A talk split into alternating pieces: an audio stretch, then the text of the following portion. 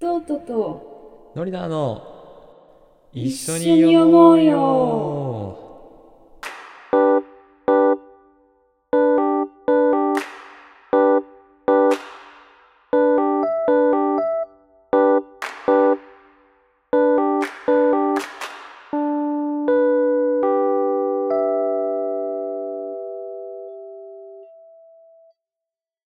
今日はですね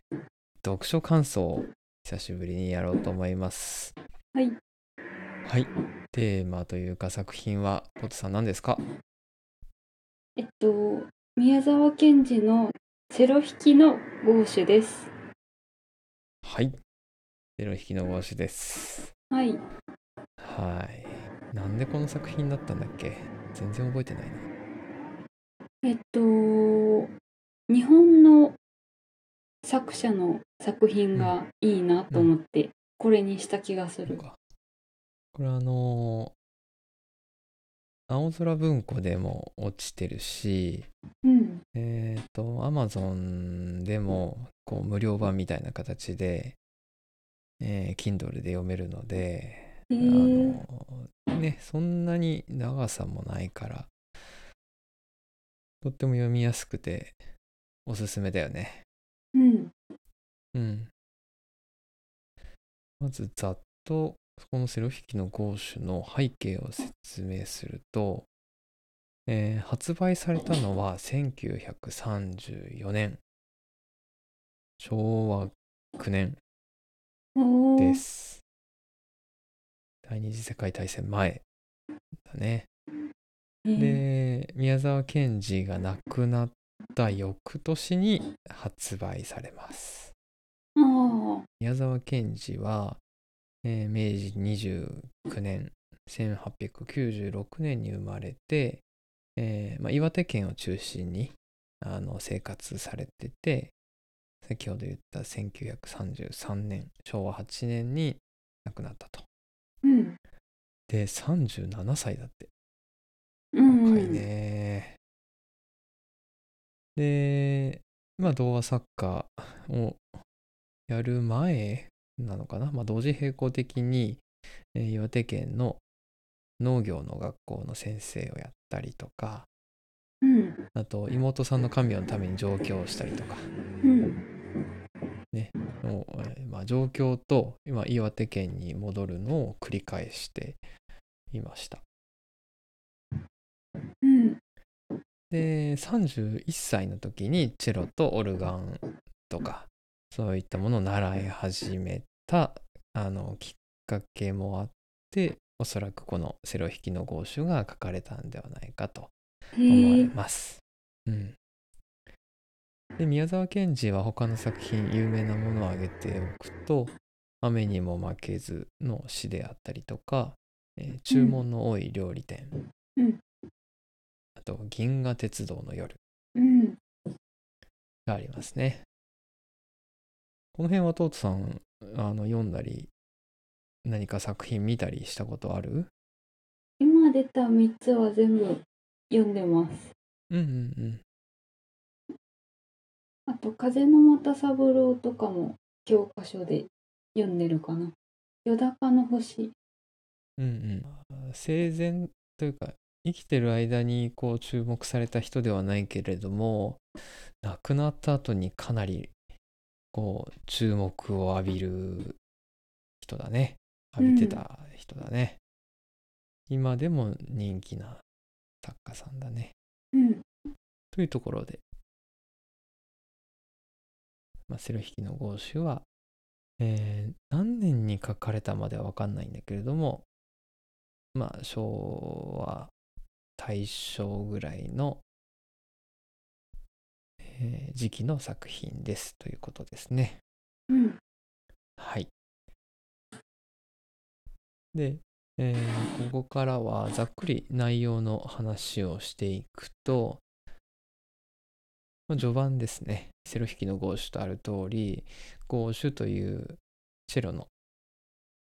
えー演奏家がいて、オーケストラの中で、えーまあ、練習している描写があって、10日後に本番があるよというところからスタートするんだよね。うんでダメ出しをすごい食らって家に帰ってあの個人練習をしていくと。うんで個人練習してたら夜中にいろんなお客さんが来て日ごとに来るいろんなお客さんを相手してその10日後オーケストラの演奏があってどうなったかというような話だね。うんトートさんはこの作品自体はこう読んでみて読み終わった時の感感覚というか。あのねあの、最初からちょっとあれなんですけどうん私学校でね国語の先生が宮沢賢治の話をこう授業でやってる時にうん他の先生が「私宮沢賢治嫌いなんだよね」って言いながらうん教えてたせいで宮沢賢治若干こう避けるようになっててうんうんまあでも作品は教科書とかで読んでてうんうんで大人になってから自分で読んでうん触れてたりしたからうんうーん正直好きな作家っていうわけではないはいはいはいでもあのセロ引きの豪州はセロ引きの豪州以外もそうかもしれないけどやっぱうん偶話性がすげえあるなと思ってうんあの繰り返しのパターンであるとかうんゴーシュがダメ出しされた後自主練習するうんうん家であのうんうん練習してる時にいろんなお客さんというのがまた動物でうんうん動物がやってきてまた変な理由でうんひ引いたら病気が治るとかうんそういうあった面ね白い理由で引かされたり、うんちょっと動物にいたずらしてやろうと思って引いたりうんそれが何回か繰り返されてで最後にもううん最後の発表会というか演奏会でめちゃくちゃ上手くなって大成功しましたっていうわけじゃないけどうん豪手なりの良い演奏ができてうん拍手喝采を受けて終われたっていうのがうんうんなんか教訓を取ろうと思えば教訓っぽく取れるなと思うからうん偶話っぽいなって思った。うーん俺さ全然分かってないんだけどその偶話っぽさってうんそのさっき言ってた動物が出てきて会話したりとかうんそういう何かメルヘン的なものが入ったら偶話なのかえっと、私が、えっと、今思った偶話は、な。うなんか繰り返しのパターンが、型があって、それを何度か繰り返したり、うん最終的な結末を見たら、教訓的なものがうん解釈として取れるようになってる短い話。へで、ー大体動物が出てきて擬人化されてるっていうイメージ。があるうんうんうんうんなるほど。 3匹の子豚とか、ああ、確かにそうだね。繰り返しがあるね。あの、狼が息を吹いて家を吹き飛ばすみたいな。うん、繰り返しがあるね、確かに。そうそう。うーん。なるほど。トットさんはじゃあこの作品に偶話性を見出してうん、確かに教訓としても取れなくはないね。うん。すごいな。トットさんちゃんと読んでるな。あちゃんと読んでるっていうかただのオタクだから ねただの児童文学童話偶話オタクだから 童話偶話オタクね。うんうん。なるほど。俺がね、注目したとこ喋っていいうんもうなんかもう完全に細かいところがすごい気になっちゃってさ、ほうその序盤でオーケストラで練習してる時の描写の中でね、うんまあこ結構厳しめの指揮者の人がさ、うんセロ、糸が合わない。困るなあ僕は君にドレミファを教えてまでいる暇はないんだがなあって言うんだけど、うんこれ本当にあるのよ。ああるんだこれ本当にあるの。 うん俺も、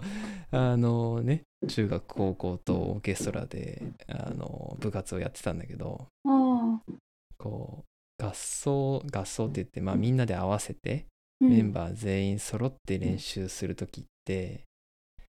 なんていうのかな、音程を取るための時間じゃなくて、うんみんなでこう合わせるための時間なのね。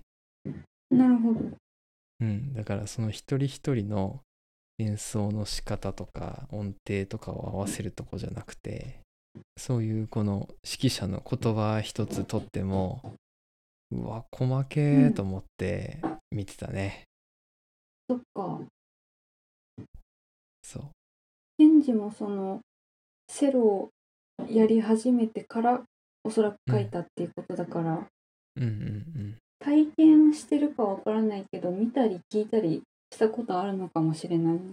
そうだね。そう、うん実際に指揮者の知り合いのところに東京にあ会いに行ったりもしてるみたいだからああ、なんかそういうところで聞いたのかもしれないし実際に見に行ったのかもしれないうん、そうそうそうなのよもうこの序盤のね練習風景がめちゃくちゃリアルで、うん。うわーと思って なんかゾワゾワしてた嫌な思い出が蘇る。そうそうそうそうそうそう やってたなと思って、うんうん、そのオーケストラ全員の中で「はい一人ずつ弾いて」とかもやってたし、ああ、うん、もうドキドキするのよそういう時うん、だからねなんかこうねかなり序盤にリアルさを感じたからすごい引き込まれた後のうん、この中盤での若干メルヘンな展開になってうん。おおと思ってびっくりしたねうんうんなんかさ、あの、宮沢賢治全体的にそうだと思うんだけど、中盤メルヘンな展開で、動物が遊びに来て、うん動物が喋って、なんかちょっと窓にぶつかって、うんキューってなったみたいなちょっとユーモア展開もうあっんたりしたけど、なんか全然決して明るくないよな原編通してと思いながらそうねそうねやっぱ読んでた。明るくニコニコ読めるような話はなんか少ない気がするな宮沢賢治うん、そうねあと俺が一つ気になったのは最後の方でうん、あの締めのセリフがさ、うんなんだっけなかっこお前のことは怒ってたんじゃないよみたいな謎の終わり方するじゃんああ覚えてない全然。ああかっこあの時はすまなかったな俺は怒ったんじゃなかったんだと言いましたああああああで終わるんだけど、何これと思って うんどういう意味と思ってああ意味がわからなかったのねそれの。そう、その時俺は意味その読ん一回読んだ時にはもう意味が全然分かってなかった。うん、えと思って。読み返してみたりしたのもちろんもちろん読み返してうんで読み返した時にあなるほどと思ってうん中盤で出てくる三毛猫とカッコウとタヌキの子とうん野ネズミの親子うん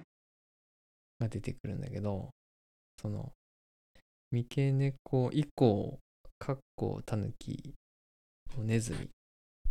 はなんか教えてくれようとしてるんだよねああそんなだったっけそうなんかカッコウは音程を合わせるためにもうちょっとちゃんとカッコウって弾いてくださいもう一回もう一回みたいなああーうんうんうん、そうタヌキの子はなんか2番目の弦に移る時リズムが合わないんだよなもう一回あったなもう一回ですよもう一回です みたいな感じの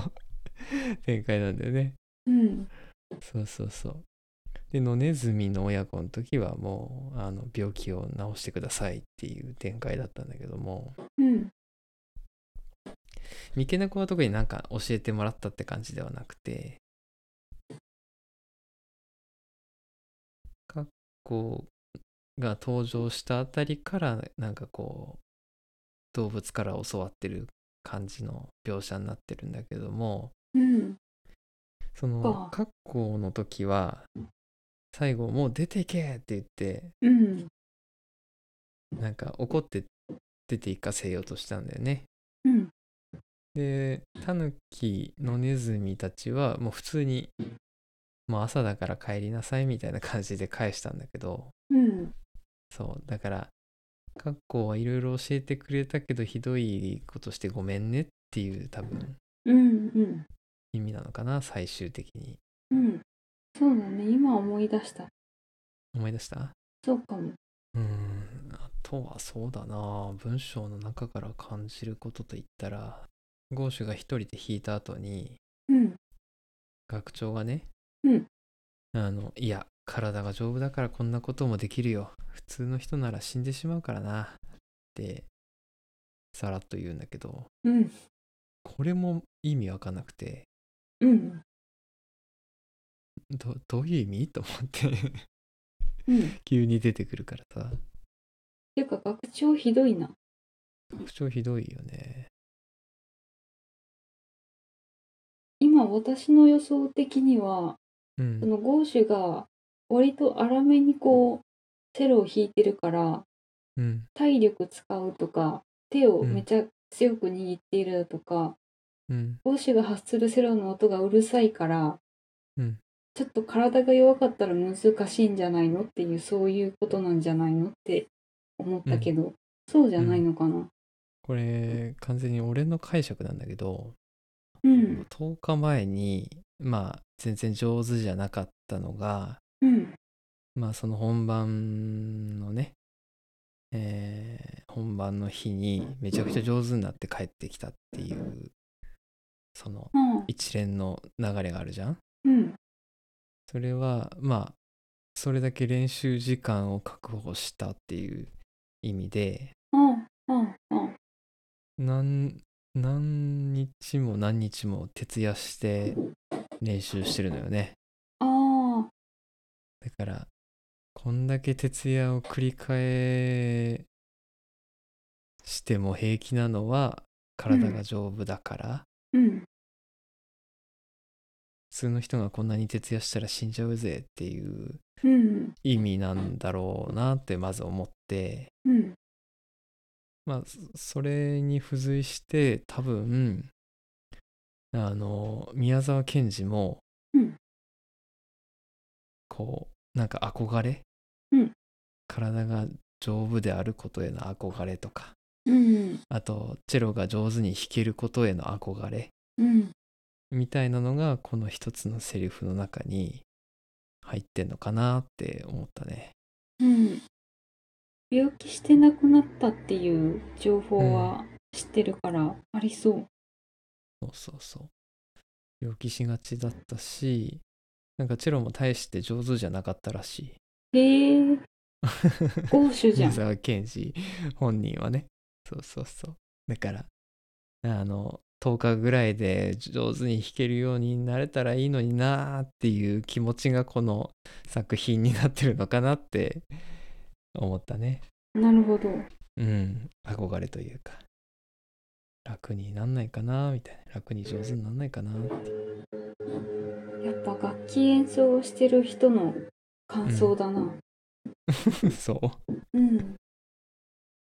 はい。セロ引きの合手読書感想はここまでということで、トートさんありがとうございました。はい。皆様もしお時間あれば読んでみてください。また一緒に読もうね。バイバーイ。